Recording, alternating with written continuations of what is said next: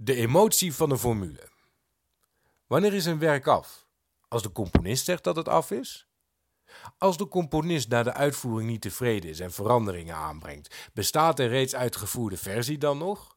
En welke versie is dan de officiële, de nieuwe versie of die als eerste is uitgevoerd?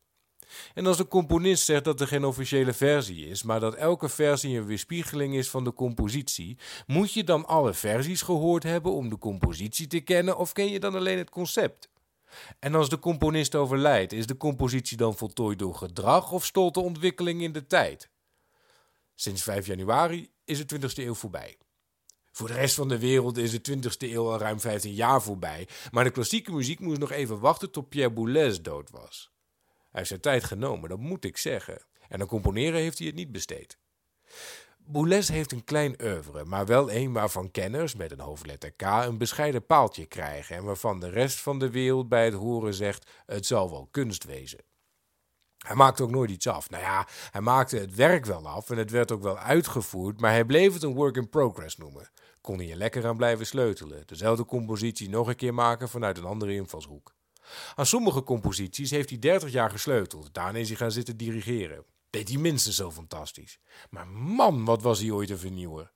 Direct na de oorlog moest alles anders. Geen emotie mocht je horen en er mocht vooral geen nationale identiteit meer aan muziek te ontlenen zijn. Krijg je alleen maar heibel van. Muziek moest volledig abstract. Hoe? Door alles wat je met noten kunt opschrijven, toonhoogte, duur, dynamiek, tempo, accenten enzovoorts, in een matrix te stoppen en die matrix volgens een formule uit te lezen. Compleet abstracte muziek krijg je van. Serialisme heet dat. Gooi een kwartje in de matrix en rolt een stuk uit.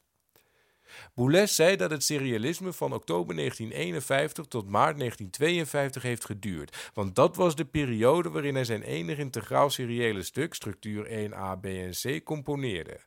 En als Boulez het zegt, dan is het zo. Dat vond hij niet alleen, dat vond de rest ook. Boulez bepaalde wat goede smaak was, en als het niet genoeg schuurde en kraakte, dan was het fout. Zo groot was zijn invloed dat niemand in de jaren 60 nog tonaal durfde te componeren, uit angst dat een lekkere melodie ze tot verrader maakte. Oorspronkelijk wilde Boulez structuur 1a, b en c monument aan die grenzen des vroeglanders noemen.